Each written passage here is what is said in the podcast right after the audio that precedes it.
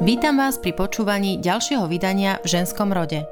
Podcast v ženskom rode môžete pravidelne odoberať cez Apple Podcasts, Google Podcasts alebo Spotify. Sledovať, komentovať a najmä zdieľať ho ďalším poslucháčom môžete aj na sociálnych sieťach Facebook a Twitter. Teším sa, že ste súčasťou môjho dobrodružstva dávať šancu múdrym ženským myšlienkam, inšpiratívnym príbehom a hlbokým dušiam.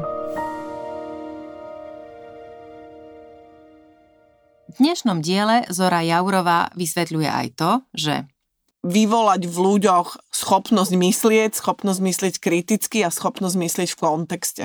Keď som v májovom kalendári plánovala jednotlivé diely v ženskom rode, premýšľala som, s kým sa porozprávam v týždni volieb do Európskeho parlamentu. Nakoniec som sa rozhodla pre producentku a dramaturgičku Zoru Jaurovú. Kultúra, Európa a európanstvo sú dlhodobo prirodzenou súčasťou Zorinho slovníka aj uvažovania. A zda preto sa rozhodla kandidovať do Európskeho parlamentu aj ona sama.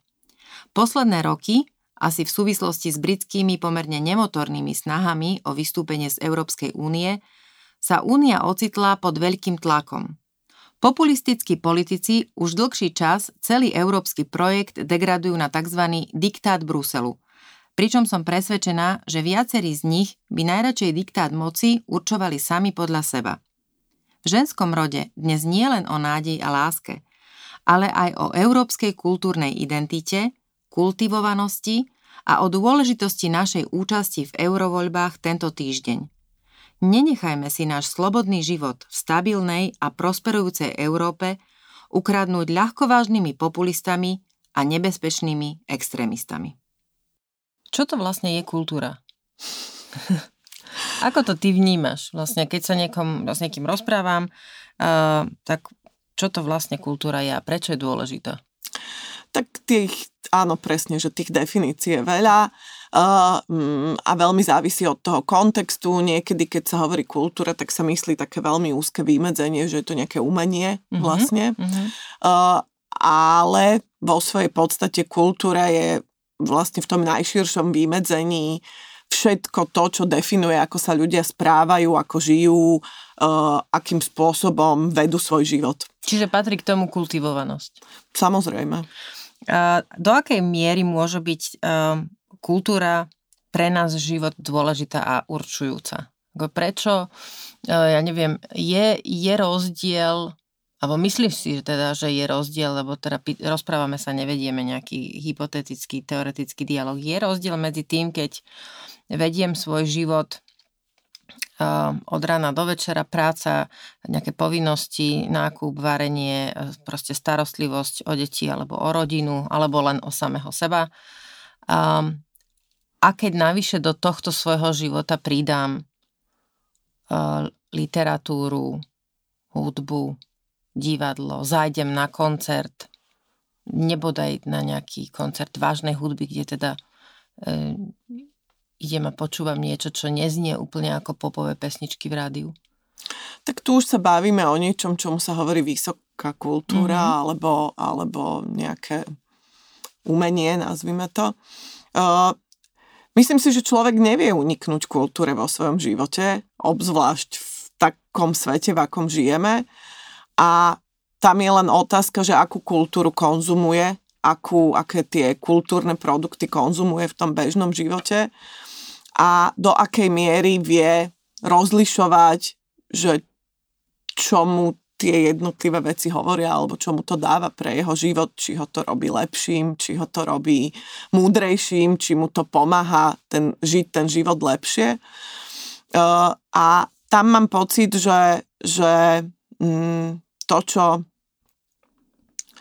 je veľmi ťažké povedať, čo je to tá vysoká kultúra, ako sa mm-hmm. odlišuje od nejakej takej tej populárnej, ale mám pocit, že, že možno tá definícia je presne o tom, že či je to niečo, čo človeku rozširuje obzor od toho svojho každodenného života, či uh, mu to dáva nejaký nový rozmer, či mu to dáva priestor na zamyslenie sa nad vecami, nad ktorými mm-hmm. sa inokedy nezamýšľa a tým pádom ho to robí lepším, štrukturovanejším a múdrejším.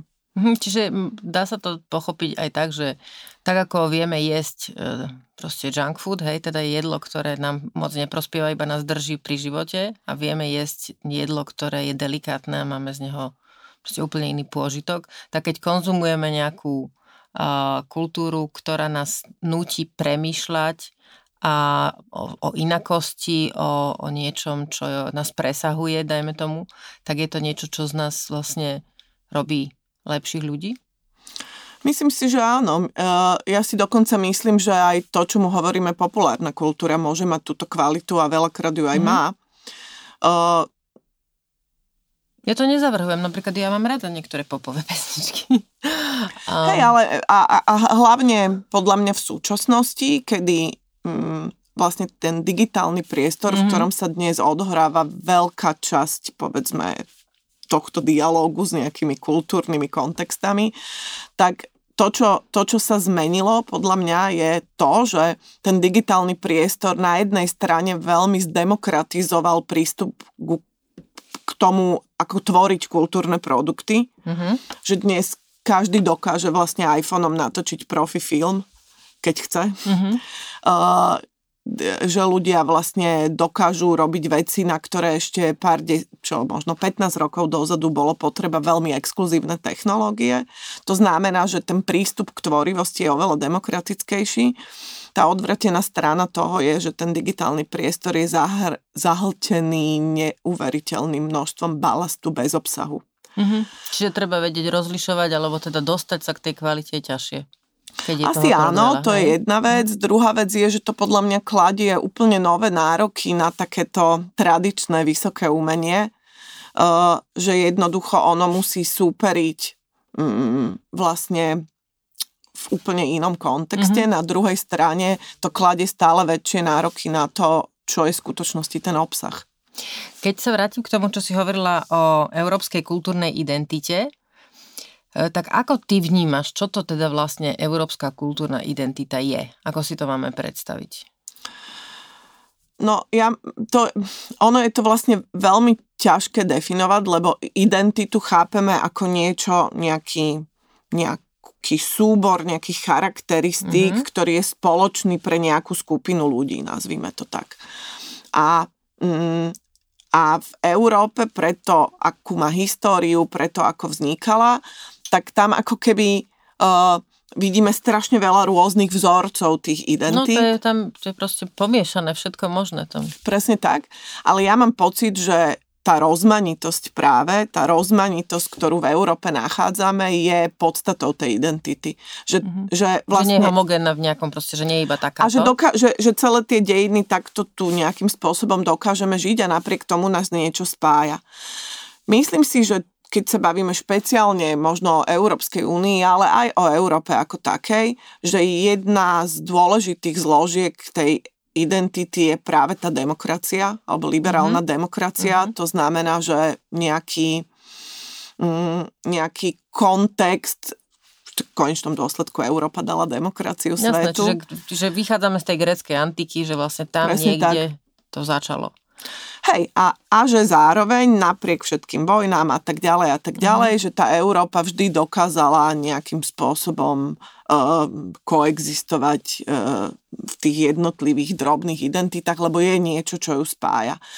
Ono to nie je samozrejme také jednoduché, lebo uh, si myslím, že aj dnes, keď sa hovorí, že Európska únia je v kríze, že ako je to s tou Európou, tak si myslím, že do istej miery je to kríza identity, že tá Európska únia, ktorá vznikla kedysi ako spolok krajín, ktoré po dvoch svetových vojnách e, si povedali, že už nikdy viac toto nechceme a urobíme všetko preto, aby, aby sa to nestalo tak uh, ako keby v tom procese, ako sa tá únia vyvíjala, rozširovala a čo sa možno udialo za posledných 20 rokov, ako keby zabudla hľadať tú novú identitu. Mm-hmm. Zabudla hľadať to, čo spája všetky tie krajiny. A dnes to vidíme, že vlastne stredná Európa napríklad sa inak vyvíja, ako sme si možno mysleli pred 20 rokmi a, a Slovensko je ako keby v tom celkom svetlou výnimkou, zatiaľ našťastie. Ale, ale uh, mám pocit, že, že keď vlastne sa nám nepodarí udržať tú elementárnu charakteristiku, ktorou je tá úcta k rozmanitosti a schopnosť mm-hmm. existovať v tom rozmanitom prostredí a ktorá sa v politickej rovine premie, premieta práve do udržania tých hodnot liberálnej demokracie mm, a ľudských Ľudský práv, práv a tak mhm, ďalej. Mm-hmm. Takže že to bude aj je momentálne najväčšie ohrozenie nejakého spolunažívania v Európe.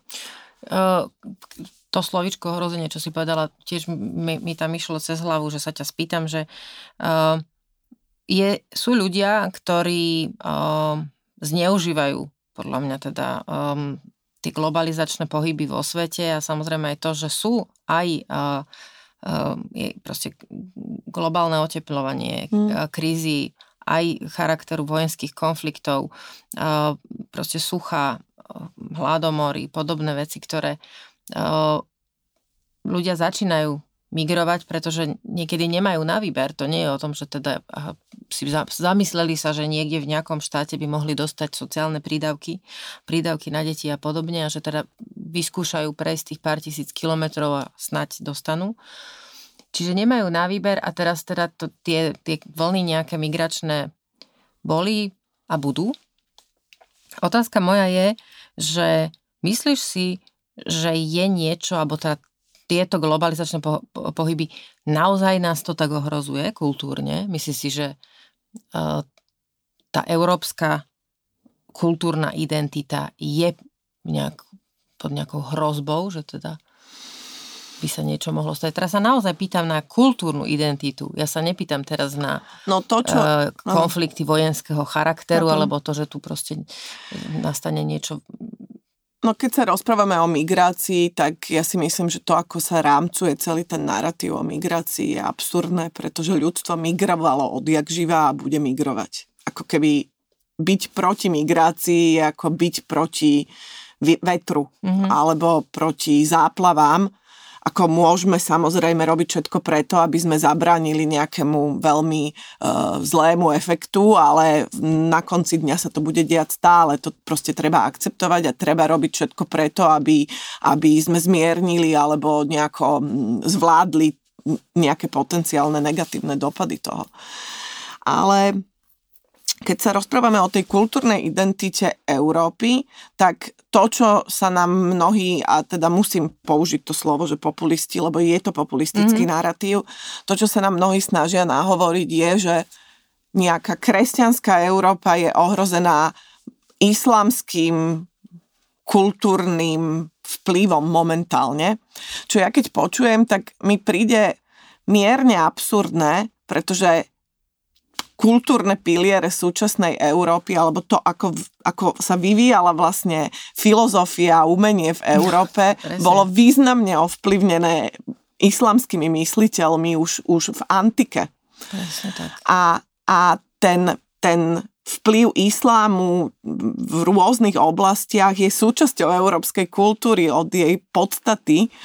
Mm, ja som nedávno bola v British Museum v Londýne, kde bola krásna výstava uh, islamskej ornamentalistiky. Oh, áno.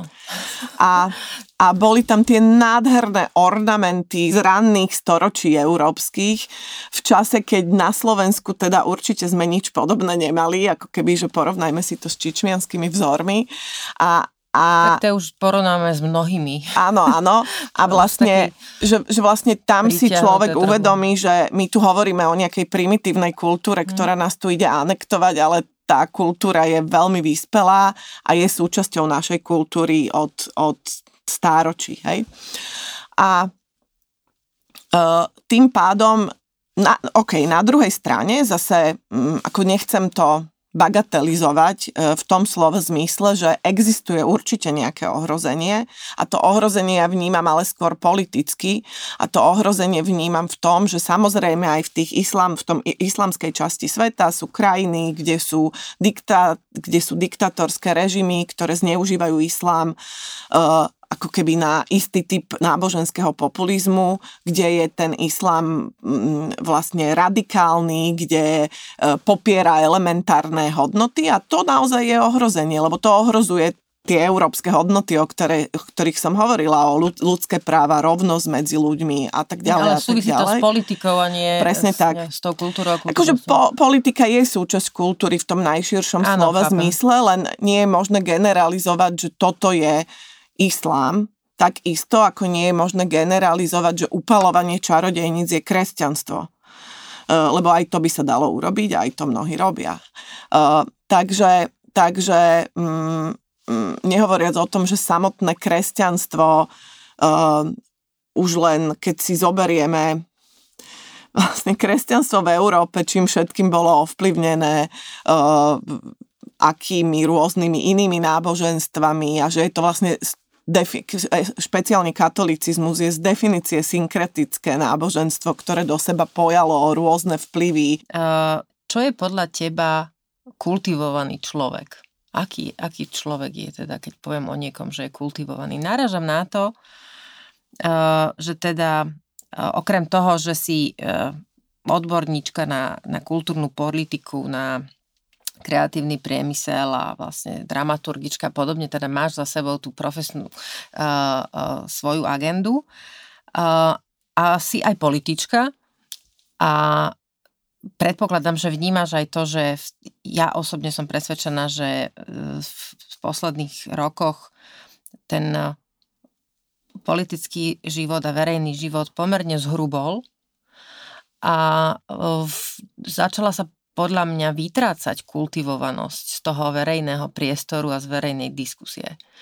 A myslím si osobne, že to je veľmi nie len, že zlé, že je to až nebezpečné, pretože to je to, keď e, ľudia, ktorí by mali byť proste lídrami a vzormi, začnú používať slovník a začnú sa správať tak, e, že to zda, za, začne vzbudzovať zdanie normálnosti a priateľnosti a potom v podstate podľa mňa to teda do, dovolí rášiť e, ľuďom a takým prejavom v ľuďoch, ktoré sú podľa mňa v civilizovanej krajine, v demokracii nepriateľné. Tak ja s tým môžem iba súhlasiť. Ja si vôbec myslím, že mm, to, čo sme my fatálne tu podcenili, a súvisí to jednak s populizmom, jednak so stavom tej krajiny alebo s nejakou históriou, je, že politici nie sú len manažéri krajiny, hmm. ale že sú to aj symboly ktoré e, nastavujú presne tie, to, čo je možné a čo je nemožné, ako keby v tej krajine, v tom verejnom diskurze, v tej verejnej debate. A všetci si pamätáme, však zažili sme mečiarovské časy, zažili sme proste už všeličo v tej politike od toho 89. roku, ale myslím si, že napríklad to, čo dnes, akým spôsobom sa politici chovajú, čo sa dnes deje v parlamente, že to sme nezažili ani v tých 90. rokoch a že, že niektorý typ tých hraníc a tých benchmarkov sa posúva veľmi, veľmi, veľmi nízko. A ono, keď sa hovorí o kultivovanosti, tak to znie veľakrát ako nejaké také pánske huncúctvo, že niekto sa mm-hmm. vie, vie tak veľmi pekne správať a že tým vlastne, že to stačí. A, a uh, ľudia sa veľakrát na to tak pozerajú, že no ale a, mm, ten politik radšej nech im to tak povie, ako by som mu to ja povedal. Mm-hmm. Po lopate, hej? Po To tam, uh-huh. a, a tu je podľa mňa strašne, mm, myslím, že som to čítala v nejakom texte od G.K. Chestertona, že že sú, sú dva typy politikov, že on to špeciálne vzťahoval na Francúzsko, ale to je jedno, že jedni hovoria ľuďom, že aj ty môžeš byť ako král, to znamená, že je niekto, kto ukazuje nejaký, nejaký vzor a ľudia mhm. chcú byť ako on. A potom sú tí populisti, ktorí hovoria, že král nie je lepší ako vy. A, a to je podľa mňa, v tom je ten rozdiel, a ja sa napríklad vrátim teraz, lebo to pozorujem teraz úplne, úplne v priamom prenose, ako vlastne Zuzana Čaputová kandidovala za prezidentku, ako vyhrala.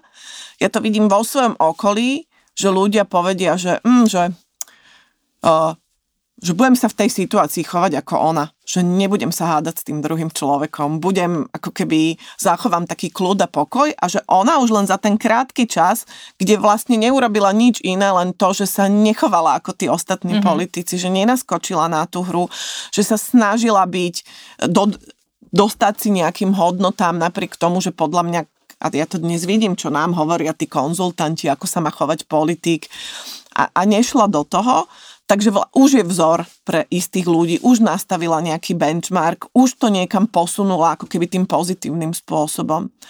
A toto je to, čo podľa mňa nám strašne chýba.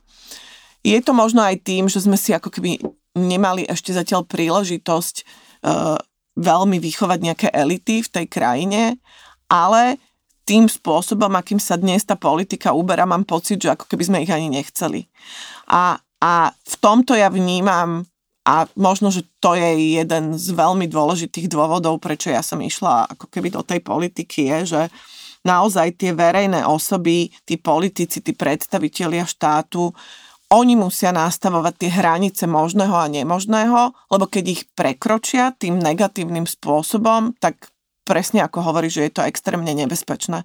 A videli sme to teraz, keď bol súd s Kotlebovou LSNS, kde vlastne prokurátor uvádzal nejaké výroky, na základe ktorých mm, e, navrhol tú stranu zrušiť a ich advokáti citovali podobné výroky Roberta Fica, Andrea Danka a iných politikov a tým argumentovali, že vlastne to, čo oni hovoria, nie je za hranicou. A a tu si musíme uvedomiť, že kde my otvárame dvierka, či už je to v spôsoboch vyjadrovania, alebo či už je to v tomto type populistických rečí, lebo my keď tie vrátka otvoríme, tak tá temnota, čo je za nimi, nimi prenikne a zvalcuje nás. Ja sa teda etikete a vôbec teda dobrým spôsobom a kultivovanosti, to je v podstate moja, moja práca. To robím už 19 rokov a uh, stretla som sa už s kadečím, hej, aj s takými tými názormi, že, že je to proste povrchné, že to je pretvárka a že vlastne o tom to nie je, e, proste ty tomu nerozumieš, treba byť autentický, treba proste presne polopatisticky na rovinu. Um, to ale vôbec nesúvisí. To sú dve odlišné veci, pretože môžem byť autentický a môžem byť veľmi kultivovaný a slušný. To sa vôbec nevylučuje s tým, že teda nie som pravdivý, a to je asi podľa mňa to, čo uh, bolo také fascinujúce na Zuzane Čaputovej, že um, samozrejme ja, ja osobne som presvedčená, nepoznám ale osobne som presvedčená, že to v prvom rade súvisí s jej osobným proste s, s ňou ako s človekom, že uh, to ne, nedokáže hoci kto držať tú líniu aj keď vieš, keby to proste nebolo jej vlastné, tak jej to môže ktokoľvek hovoriť, že to takto musíte robiť. A keď taká nie je, tak jednoducho proste to niekde praskne a uvidíš, že to je hrané. Tá autenticita toho, čo, v čo ty veríš, a teda, že to, toto je správne a takto to musím robiť, je podľa mňa pri politických alebo ja neviem, aj firemných lídroch veľmi dôležitá. Prečo si niekedy pamätáme, alebo vieme, alebo máme radi nejakých šéfov a šéfky a nieky, niekoho, niekoho nie. To nie je o tom, že nám dá 13. a 14. bonus. To je o tom, ako sa k nám správa v kuchynke. Uh, to je proste o tom, či nás pozdraví na chodbe, keď e, s nami, sa s nami stretne. Že proste neuhne pohľadom, uh, že sa zaujíma o to, že ako sa máme. Čiže tá kultivovanosť človeka je podľa mňa zásadná. A ja teda naozaj si myslím, že ten, tam, ten príklad, ktorý si povedala vlastne s Kotlebovcami, to je naozaj to, na, to, to, to nebezpečné, o čom som hovorila. To nie je o tom, že teda niekto nebude vedieť, že či má jesť šalát stroj alebo uh, štvor rotovou vidličkou. Áno, to proste, to, o tom toto naozaj nie je. To je o tom, že keď príde na lámanie chleba, tak zrazu zistím, že nemám právo napríklad vojsť do nejakého do nejakej budovy alebo ísť po chodníku vpravo, pretože niekto mi povie, že konkrétne ja na to, to proste právo nemám. Mi ho zoberie. Lebo ohrozí tú demokraciu, v ktorej žijem a, a to, ako, pripravujem ďalší podcast vlastne, ktorý, ktorý, a na to dosť čítam teraz vlastne aj Tisové e, zákony e, proti Židom. A to je proste príšerné čítanie. To je, to akože ja to čítam a to uh, aj sa mi ťažko rozpráva. To naozaj vždy proste prečítam pár strán a musím to predýchať, lebo vôbec si nevieme mi už predstaviť, ako uh, úplne rozobrali tú spoločnosť a slušnosť v tej spoločnosti. A sú to tie malé kroky, to je na tomto najhoršie, že mm, z tohto hľadiska Kotleba, ktorý proste preukázateľne hajloval, aj keď on sa teda akože tiež posúva, on sa kultivuje. A to je inak nebezpečné, Áno, to je nebezpečné. lebo on pochopil, že on keď sa bude kultivovať, tak vlastne bude oveľa ťažšie napádať to, čo on robí. Ale mm, stále je to podľa mňa, že aspoň pre väčšinu ľudí jasný fašista.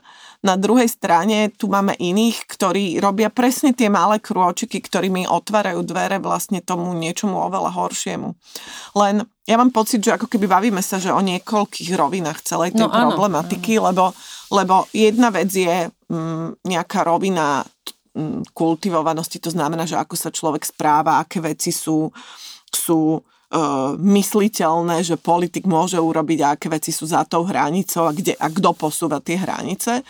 Uh, druhá vec je, že aké sú za tým hodnoty, lebo Andrej Danko sa môže akokoľvek snažiť kultivovane chovať, ale tam prerazí to, čo je v ňom presne veľmi často, čo on má v hlave, aký je a, a tak ďalej a tak ďalej. Čiže ako keby nejaké uhladené chovanie nie no, to je je... to, čo som hovorila na áno, začiatku áno, áno. pri tom, že proste musíš byť autentický taký, že to nie je, to proste z teba to je, prerazí. Áno, že je to viac ako len správanie, ktoré sa dá naučiť, je to o tých hodnotách, ktoré tým človek prezentuje. Uh, a tá tretia rovina je to, a to ja teda len na základe toho môjho veľmi zatiaľ letmého dotyku s politikou môžem povedať, že, že vytvára sa nejaký úzus toho, že ako sa robí politika, všetci marketéri ti budú hovoriť, takto sa to má robiť, nemáš odpovedať na otázku, máš odpovedať, čo chceš. A to napríklad, to viem presne aj Zuzana, aj ja vždy sme s tým mali problém, že keď sa ma niekto pýta na otázku, že e, slušné je odpovedať na tú otázku, každý politický marketer povie, že to nemáš robiť. To je zlá uh, otázka, pani Áno, alebo takto otázka hej, nestojí. Takto hej. otázka nestojí. Uh, tak tam boli a, viacerí presne politici, tak, ktorí alebo, boli majstri. Alebo vám budú hovoriť, že o týchto veciach nehovorte, tak jak uh, napríklad Zuzana hovorila o svojich názoroch na mm-hmm. isté eticko-kultúrne otázky. Nie, nehovorte o tom, vyhnite sa tej otázke. A, a paradoxne ona robila všetko naopak a, a, a to bolo to, čím bola výnimočná a čím podľa mňa získala uh, ako keby tú výhodu oproti tým svojim súperom, ktorí sa chovali presne podľa tých poučiek. A ja mám pocit, že, že sa aj ten politický život a ten politický štýl dostáva do takého závozu, že, že, že je to už len ako keby nejaká hra, s nejakými mm, mm, veľmi jedn, zjednodušenými pravidlami, kde uh, politickí marketéri si myslia, že dosadia hoci koho a tomu vysvetlia, ako sa má chovať a vlastne on bude to robiť a tak to bude fungovať. Figurka ako figurka. Hej. A ja na to napríklad za A neverím, že to tak je alebo že to tak musí byť. A za B aj príklad uh, napríklad e, víťazstva Zuzany Čaputová, ale aj iné príklady, ktoré máme, hovoria o tom, že, že nestačí mať peniaze a dobrých marketérov, ale že aj ten produkt musí byť dobrý, že jednoducho aj ten politik musí ako keby byť dobrý. A to, čo, to, čo ja vidím okolo seba je, že vlastne tá politika robí z ľudí nešťastných ľudí. A nešťastní sú práve preto, lebo, lebo mm, ako keby týmto spôsobom sa snažia poprieť niečo, čomu veria, pretože uh, im niekto povedal, že takto sa hrajú, takto sa tá hra hrá. A to, čo ja dúfam, že nám sa podarí urobiť je, a čo sa napríklad Zuzane podarilo par excellence, je, že, že, že proste predefinovať tie pravidlá tej hry a povedať, že nie, nemusí sa tá hra takto hrať, nemusí um, to byť cynický uh, boj, kto má lepší marketing a kto viac dokáže uh, obalamutiť svojich voličov, ale že tá hra môže byť naozaj o tých hodnotách, naozaj o tom, že tí ľudia niečomu veria a pokúšajú sa presvedčiť o tom svojich voličov a nie len, že hovoria tým voličom to, čo oni chcú počuť. A toto je v podstate to, čo ja vnímam, že tieto hodnoty a tá uh, kultivovanosť je našou kultúrou. To je to vo vnútri, čo sme začali hovoriť na začiatku, že čo to kultúra je. No to je to, to nie je len nejaké umenie, ktoré niekde vysí, alebo nejaké skladby a popové pesničky, ktoré počúvaš, ani, ani komiksy, ani sochy, ani neviem čo, ale to je vlastne všetko to, čo definuje, um, ako sa ráno zobudím a s akým pocitom, do akého sveta, do akej dôvery voči tomu svetu. Presne tak. Um, ako sa chovám. Ako sa chovám následne presne k tým, k tým ani nie, že svojim rodinným príslušníkom, ale k tým ľuďom, ktorí ma obklopujú potom aj na tej ulici a do akej miery som úprimný alebo úprimná a autentická. Ako môže kultúrna politika a dobrá kultúrna politika v štáte, že na čo vlastne, na, prečo na to treba míňať peniaze a ako ona môže vlastne uh, robiť život ľudí v štáte lepším?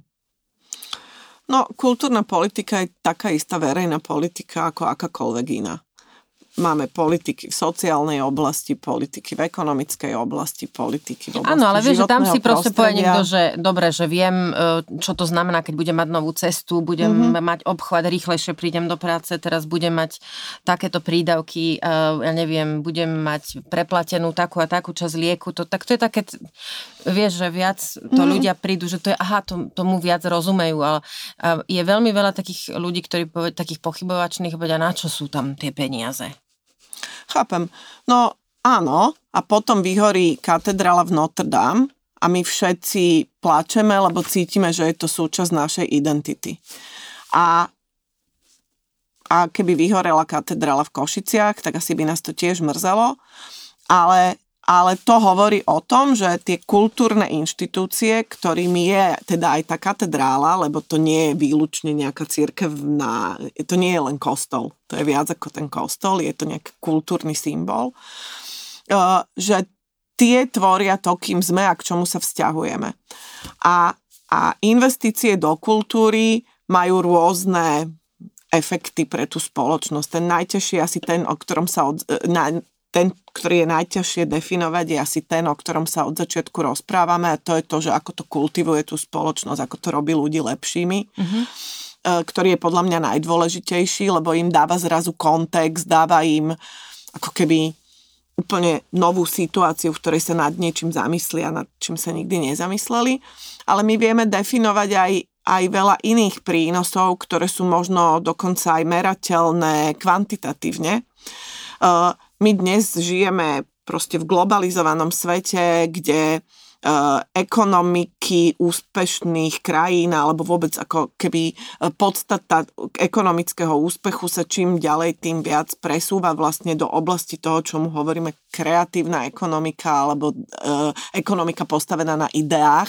Mm-hmm. To znamená, že už to, čo prináša peniaze, nie je že vlastníme nejaké prírodné zdroje alebo nejaké továrne, ale že e, máme ľudí, ktorí majú dobré nápady a ktorí prichádzajú mm-hmm. s inováciou. Čiže nie je to ani o tom, že koľko turistov si príde pozrieť ten kostol, alebo že, ja neviem, majster Pavol z Levoče, že teda tam príde, ja neviem, XY tisíc ľudí ročne, ktorí tam nechajú v okolí to, to tiež. To. Je to dôležité, ale teda teraz, keď hovoríš o tej kreativite, to, to mm-hmm. hovorím, že niečo nie je iba o návšteve, pasívnej, ale aj o tom, že vlastne niečo vyrobím. Presne tak a že vlastne tí ľudia na to, aby boli inovatívni, mm-hmm. aby mali nápady, tak oni potrebujú uh, mať tú schopnosť kreatívne tvoriť. A to je to, čo podľa mňa kultúra v čom kultúra pomáha najviac, lebo to je ten priestor tej, tej umeleckej kreativity, ktorá je v jadre podľa mňa napríklad tej novej ekonomiky. Čiže dáva to ľuďom zručnosti, ktoré im pomôžu prežiť v budúcnosti mimochodom. Uh, ale zároveň um, zároveň to prináša um, ako keby schopnosť uh, napríklad kriticky myslieť, ktorá začína byť čím ďalej tým viac, mám pocit, že bude najväčším aktívom budúcnosti, že spoločnosti, kde bude vysoká miera kritického myslenia, prežijú a tie, ktorých nebude, tak tie neprežijú.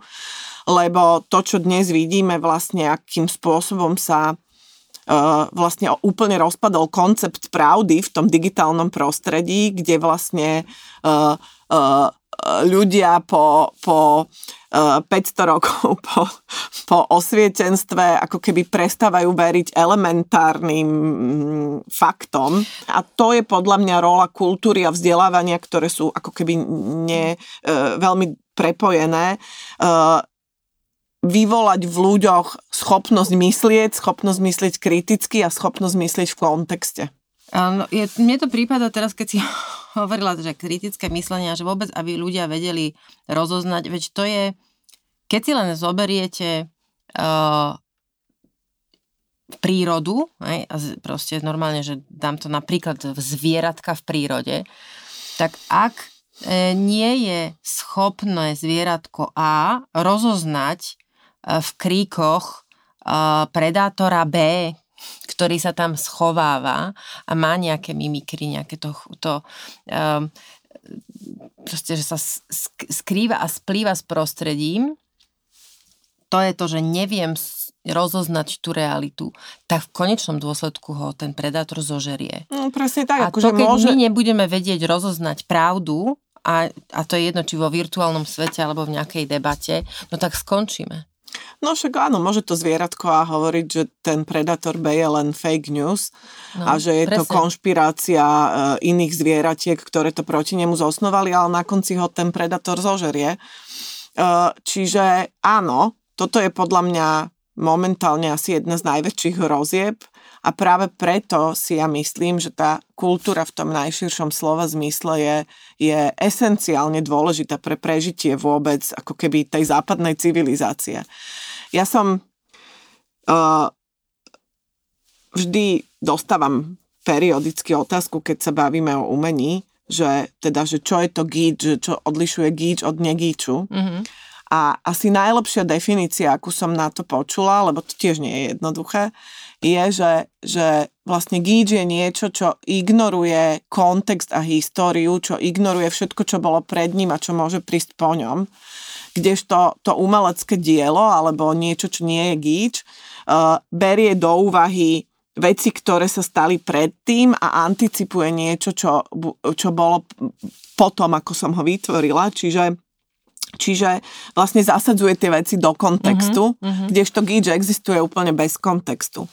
A, a toto je podľa mňa mm, veľmi zaujímavá definícia, ktorá hovorí o tom, že, že umenie a kultúra, lebo nehovoríme iba o umení, uh, v tej svojej najlepšej podobe vlastne pomáha ľuďom rozumieť kontext, v ktorom žijú a tým pádom napríklad znižuje frustrácie tých ľudí, lebo mám pocit, že dnes tá najväčšia frustrácia, ktorá sa kumuluje ako keby v spoločnosti je, že ľudia žijú v svete, ktorému prestávajú rozumieť, lebo je nesmierne komplexný tým, ako sa mhm. zglobalizoval, tým, že máme celý ten digitálny svet. A že Všetko sa na... vieme hneď a Presne rýchlo. tak.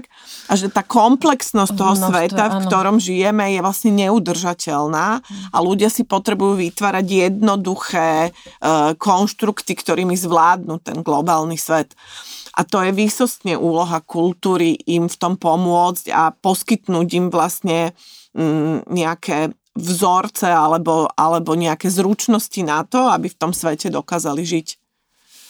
To je pekne povedané. To, to, vieš, ja, ja stále, keď, keď ešte sa vrátim k tomu, k tomu, že ľudí si spomenula, že vlastne ľudia veria niečomu, čo je úplne že cestné. Ja som, minula som niekde čítala, ako oni sa z toho smiali, ale mne to najprv bolo, mi ho ľúto toho, toho muža a nie je podstatné, kto to povedal, to bol nejaký, proste ne, nepoznám ho, ani nebol to nejaká verejná osoba, ale človek, ktorý hovoril jednoducho, že Zem je plocha a takých ľudí je veľa Hej, dnes. A že, to je celé také hnutie áno, celosvetové. Áno, ale akože to proste, tam, tam, tam bol celý, ten status, alebo teda ten text jeho, akým spôsobom to vlastne um, argumentoval, bolo tak, um, v podstate to znelo dobre, ale to bola taká kardinálna hlúposť, že, že vlastne to vtedy ani nevieš, čo tomu človeku máš povedať lebo, lebo teda ja si naozaj neviem predstaviť, že či je, je možné ho zobrať niekde na, tom, na ten koniec sveta, kde sa tá voda vylieva do toho vesmíru. Uh, proste, no úplne, že šialenosť. Uh, kreatívna ekonomika ako jadro novej ekonomiky, a najmä na Slovensku, uh, v akom sme my teda stave? Tak nie asi v úplne veľmi dobrom. Ja ako keby, že nie som že ekonomický expert, ale venujem sa tej problematike práve tej kreatívnej no, to digitálnej ma ekonomiky. Hej, to sa rozprávať. A, a uh, Slovensko, to nie je žiadne tajomstvo, slovenská ekonomika je postavená na automobilovom priemysle, čo je vlastne paradox, lebo máme najviac, produkujeme najviac aut na obyvateľa na svete, ale nemáme vlastnú značku aut. A to hovorí za všetko. My, sme tá montážna dielňa. Áno, my tu hm. máme vlastne niekoľko fabrík, e, pretože v jednom momente vlastne sa zvolilo na úrovni hospodárskych politík práve tá filozofia, že priťahujeme tých veľkých investorov, lebo mm, je vlastne ako keby jednoduchšie možno uh, dať veľký stimul veľkému investorovi, ktorý otvorí fabriku pre 2000 ľudí, ako investovať do, do malých um, opatrení, ktoré 2000 živnostníkom umožnia zamestnať každému jedného človeka. Hej? A, a my dnes teda tie auta vyrábame, ale uh, tá najväčšia pridaná hodnota toho automobilového priemyslu, čo je výskum, vývoj a dizajn, ni, ani jedna z tých automobiliek nemá na Slovensku. To znamená, že my máme ten, ten, tú stredne kvalifikovanú pracovnú silu a automobilový priemysel sa momentálne prechádza asi najväčším mm, prevratom od čias, kedy vznikol, pretože prichádzajú elektrické autá, autonómne autá e, a ďalšie technológie. A môže sa nám veľmi ľahko stať, že vlastne tie automobilky odídu. A, a paradox toho celého, preto hovorím o automobilovom priemysle, lebo na tom sa to dá veľmi pekne demonstrovať, že e, na druhej strane takmer v každej veľkej automobilke v Európe, v tom dizajn a vývojovom oddelení, ktoré je v Nemecku, vo Francúzsku mm-hmm. a v tých domovských krajinách, sedí nejaký Slovák a, a vlastne ako keby, že my tých ľudí, ktorí majú presne tie nápady, tie idei, čiže to, čo vlastne vytvára tú pridanú hodnotu tej ekonomiky, dokonca aj automobilovej, pretože aj autá sa predávajú ako keby na ten pocit, na to, že na nejaký životný štýl. V podstate každý predmet sa predáva Áno, na ten pocit, nie? Tak my to sme akože exportovali do zahraničia a nechali sme si tu vlastne len ako keby tú výrobu bez výraznej pridanej hodnoty. A ja nehovorím, že sa dá postaviť komplexná hospodárska politika len na nejakých drobných mm, firmách, ale my sme ako keby, že túto časť, podľa mňa, tú časť výskum, vývoj, design a vlastne investície do tej ekonomiky s vysokou pridanou hodnotou doteraz extrémne podcenili a môže sa nám to vypomstiť. Uh, my sme nedávno robili takú štúdiu práve o, o kreatívnom priemysle na Slovensku a tam je veľmi zaujímavé, že keď hovoríme o dizajne, tak dizajn neexistuje len tak, hej, že to nie je ako sochár, ktorý si urobí tú sochu, alebo výtvarník namaluje obraz. Dizajn je vždy z definície vlastne k nejakému produktu, ktorý sa predáva. Musí byť funkčný, mal by byť, hej? Ale je to k nejakému produktu, ano, ktorý sa chápem. predáva, to znamená, že dizajn je vždy naviazaný na nejakú priemyselnú bázu, na, nejakú, na nejaký priemysel. Nejakú výrobu. Mhm. A a my na Slovensku máme teda smutnú históriu od, od čias privatizácie, že vlastne sklársky priemysel takmer úplne sme si zlikvidovali, textilný priemysel takmer úplne sme si zlikvidovali um, a tak ďalej a tak mm-hmm. ďalej. Vlastne všetky tie priemysly, ktoré boli práve naviazané na dizajn obuvnícky, však my sme mali tak obrovskú výrobu obuvy v Partizánskom s obrovským dizajnovým oddelením, ne, neexistuje to dnes. A a, a, a veľakrát vlastne, keď aj my robíme ako keby s tými rôznymi oblastiami kreatívneho priemyslu, tak tá priemyselná báza je problém, že naši fashion designery si dávajú robiť tie veci v Čechách, lebo u nás im nemá kto upliesť tú, tú um, trikotáž, hej. Uh, naši uh, ani nemáme veľmi dizajnerov topánok, lebo by to nemali dať kde vyrábať uh, a tak ďalej a tak ďalej. Takže to stojí Čiže... v podstate na takých malých firmách, že máš nejakú firmu, ktorá na Kisúciach vyrába uh, vianočné gule a, a proste ich vyváža do celého sveta, a, ale je to jedna firma, nie je to vec priemyslu a nejakého Hej, ono samozrejme problém týchto odvetví je, že je globalizovaný svet a že vlastne mm. slovenský textilný priemysel nikdy nemôže konkurovať lacnému textilu z Číny, že slovenské vianočné gule nemôžu konkurovať e, tomu jednému mestečku v Číne, kde sa vyrába 90% vianočných ozdôb pre celý svet, to je naozaj pravda inak. A, a tak ďalej, ale napriek tomu je možné, lebo čisto z hľadiska udržateľnosti ekonomickej tej ekonomiky je možné investovať do ako keby malých sofistikovaných riešení preto, aby tá ekonomika bola odolná voči kríze. Lebo naša ekonomika momentálne nie je vôbec odolná voči kríze, pretože keď tri veľké fabriky prepustia ľudí, tak um, sa nám zrúti celá ekonomika. Kdežto, keby sme mali oveľa lepší ekosystém tých drobných firiem mm-hmm. práve v tej ekonomike s prídanou hodnotou, oni nikdy neskrakujú naraz a oni sú oveľa flexibilnejšie a oveľa odolnejšie voči nejakým výkyvom trhu, lebo sa vedia flexibilnejšie prehodiť na nejakú inú, e, inú činnosť.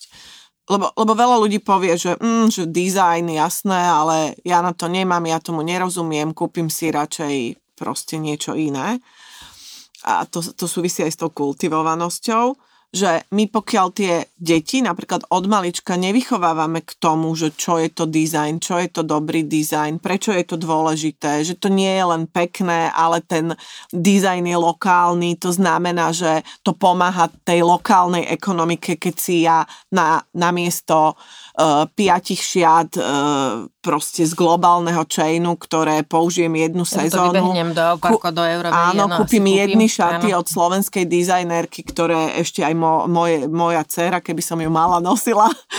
Uh, to znamená, že, že to je, a to je niečo, čo napríklad vieme povedať príklady zo zahraničia, krajiny, ktoré túto vec si cenia, napríklad Francúzsko je veľmi dobrý príklad, ktoré majú, ako keby je to súčasťou toho vzdelávacieho systému, je to súčasťou výchovy ku kultúre, ku kultivovanosti, k, e, proste k tomu, aby ľudia rozumeli uh, aj tomu, ako, že, že to, ako vyzerá prostredie, v ktorom žijú, ovplyvňuje to, aký sú. A to je podľa mňa ďalší taký zaujímavý moment, uh, keď prejdem od tej, tých ekonomických dopadov, kreativity povedzme, je, že, že my sme podľa mňa fatálne podcenili verejný priestor a to, ako no. vyzerá náš verejný priestor. A na to sú opäť veľmi seriózne vedecké výskumy, že, že, že to, to, ak, akom prostredí človek žije, ako vyzerá ten verejný priestor, tak ovplyvňuje to, uh, ovplyvňuje hladinu kortizolu, ovplyvňuje to, ako sa správa k ľuďom okolo seba. To sú biologické veci. A ovplyvňuje tak... celú spoločnosť vlastne. A keď hovoríme o kultivovanosti, tak kultivovanosť sa okrem iného veľmi výrazne vytvára tým, ako vyzerá verejný priestor my ako keby nedizajnujeme tie verejné priestory tak, aby ľudia v nich chceli byť, aby v nich žili, aby sa tam stretávali, aby interagovali. A toto je podľa mňa ako keby obrovský problém, ktorý veľmi ovplyvňuje to, ako naša spoločnosť e, sa vyvíja. Že my sme e, po prevrate v 89. veľmi intenzívne investovali e, do ochrany súkromného majetku z pochopiteľných dôvodov, pretože predtým ten nebol, súkromný keby... majetok nebol, čiže my sme museli aj právne, aj neviem ako spoločensky, ako keby znovu ochrániť súkromné vlastníctvo. A troška sme pritom pozabudli na to, že že jedna vec je individuum a sú jeho súkromné vlastníctvo, ktoré si zaslúži proste svoj štandard ochrany, ale že spoločnosť má aj veci, ktoré sú spoločné a ktoré ten presahujú. A to je ten verejný mm. priestor. To znamená, že ja síce mám dom, ktorý je môj, ale do tej miery, do akej môj dom a jeho vzhľad a to, ako funguje vo verejnom priestore, zasahuje do toho verejného priestoru, tak do tej miery ja musím akceptovať nejakú formu regulácie alebo, nejakú, alebo musím vlastne sa zamýšľať nad tým, že čo je spoločné. A my sme tieto spoločné veci ako keby vôbec mm, ani o nich neuvažujeme. A potom je problém, že keďže ten verejný priestor za toho komunizmu bolo niečo nebezpečné, lebo ľudia sa stretávali len doma, lebo verejný priestor bol nebezpečný, tam ich mohli odpočúvať, sledovať a tak ďalej a tak ďalej že my sme neinvestovali do toho, aby ten verejný priestor bol bezpečný a aby ľudia v ňom chceli byť. A to vytvára potom zlé nálady v spoločnosti, nenávisť, ako keby e, konflikty medzi jednotlivými sociálnymi skupinami, že ľudia sa proste nestretávajú, že ľudia neinteragujú niekde, mm. kde sa cítia bezpečne a kde majú pocit, že je to dizajnované pre nich. Ten verejný priestor tvorí komunity a ten verejný priestor podľa mňa môže byť dizajnovaný tak, že vytvára ako keby pozitívne impulzy k spolupráci v spoločnosti, že napríklad oslabuje konfliktné ehm, nejaké konfliktné zóny Jasne. alebo, alebo pro, problematické veci, kde naražajú na seba v tej spoločnosti nejaké dve skupiny. Mm, len to je niečo, o čom začíname hovoriť až teraz a čo uh, ešte bude strašne dlho trvať, kým, kým napríklad naše mesta, dediny uh, sa zmenia. Jedna moja kamarátka napísala strašne krásny článok o koláči. Že najjednoduchšie e, pre budovanie vlastne dobrých vzťahov a toho zakorenenia je to, že keď sa niekde pristahujete alebo, alebo len tak, možno napiec koláč a doniesť ho na tanieriku k susedom. A ten tanierik sa vám väčšinou vráti potom s nejakým iným koláčom alebo s niečím iným a tak sa začne budovať uh, tá lokálna komunita a tá kultúra tej, tej lokálnej komunity. A presne to, čo si hovorila, že vlastne tam prestaneme sa báť, tam prestaneme mať pocit nejakého ohrozenia a vlastne tak budeme žiť lepší život. Mm, vieš, aký je najúspešnejší program Európskej únie? Ktorý kedy vlastne bol. Neviem, ja by som povedal, že Erasmus. Je to Erasmus. Fakt? Je to Erasmus a uh, je to Erasmus preto, vôbec nie preto mimochodom, že by tí študenti sa tak zásadne niečo naučili na tých e, pobytoch v tom zahraničí, ale že to je program, ktorý vytvára skutočné európanstvo. Pretože ten, ten chlapec z východného Slovenska, ktorý ide študovať do Portugalska, na dva semestre a nájde si tam portugalskú frajerku, ktorá je ešte nebodaj tmavšej pleti a donesie ju domov do sniny a, a ešte si ju potom nakoniec aj zoberie a vlastne zrazu jeho mama, jeho rodičia, jeho tety a bratranci prvýkrát vidia niekoho z takého prostredia, vznikajú manželstva, vznikajú vzťahy a že zrazu to v tých ľuďoch ako keby odstraňuje strach z inakosti, odstraňuje strach z tej rôznorodosti európskej lebo zrazu vidia, že sú to ľudia ako oni, že, že tí ľudia proste mm, nie sú ohrozením.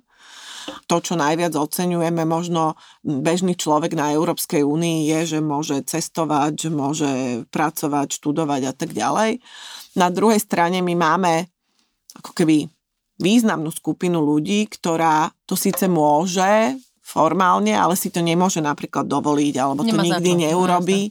Uh, a tým pádom ako keby rastie v nich frustrácia z toho, že na čo mi to je vlastne, že no a čo. A, a toto je podľa mňa takéto pole, do ktorého ja si myslím, že aj kultúrne treba investovať, že treba, treba mm, mm, investovať do, do projektov a programov, ktoré učia ľudí vlastne zvládať tú rozmanitosť, zvládať tú inakosť, ktoré, ktoré im ju ukážu vo svetle, kde pochopia, že to nie je ohrozenie. A tam vidím veľký priestor pre kultúru, umenie a pre, pre vlastne to všetko, o čom sa tu dnes rozprávame. Ešte sa ťa na záver opýtam na jednu dôležitú oblasť, súvisiacu teda aj s eurovoľbami.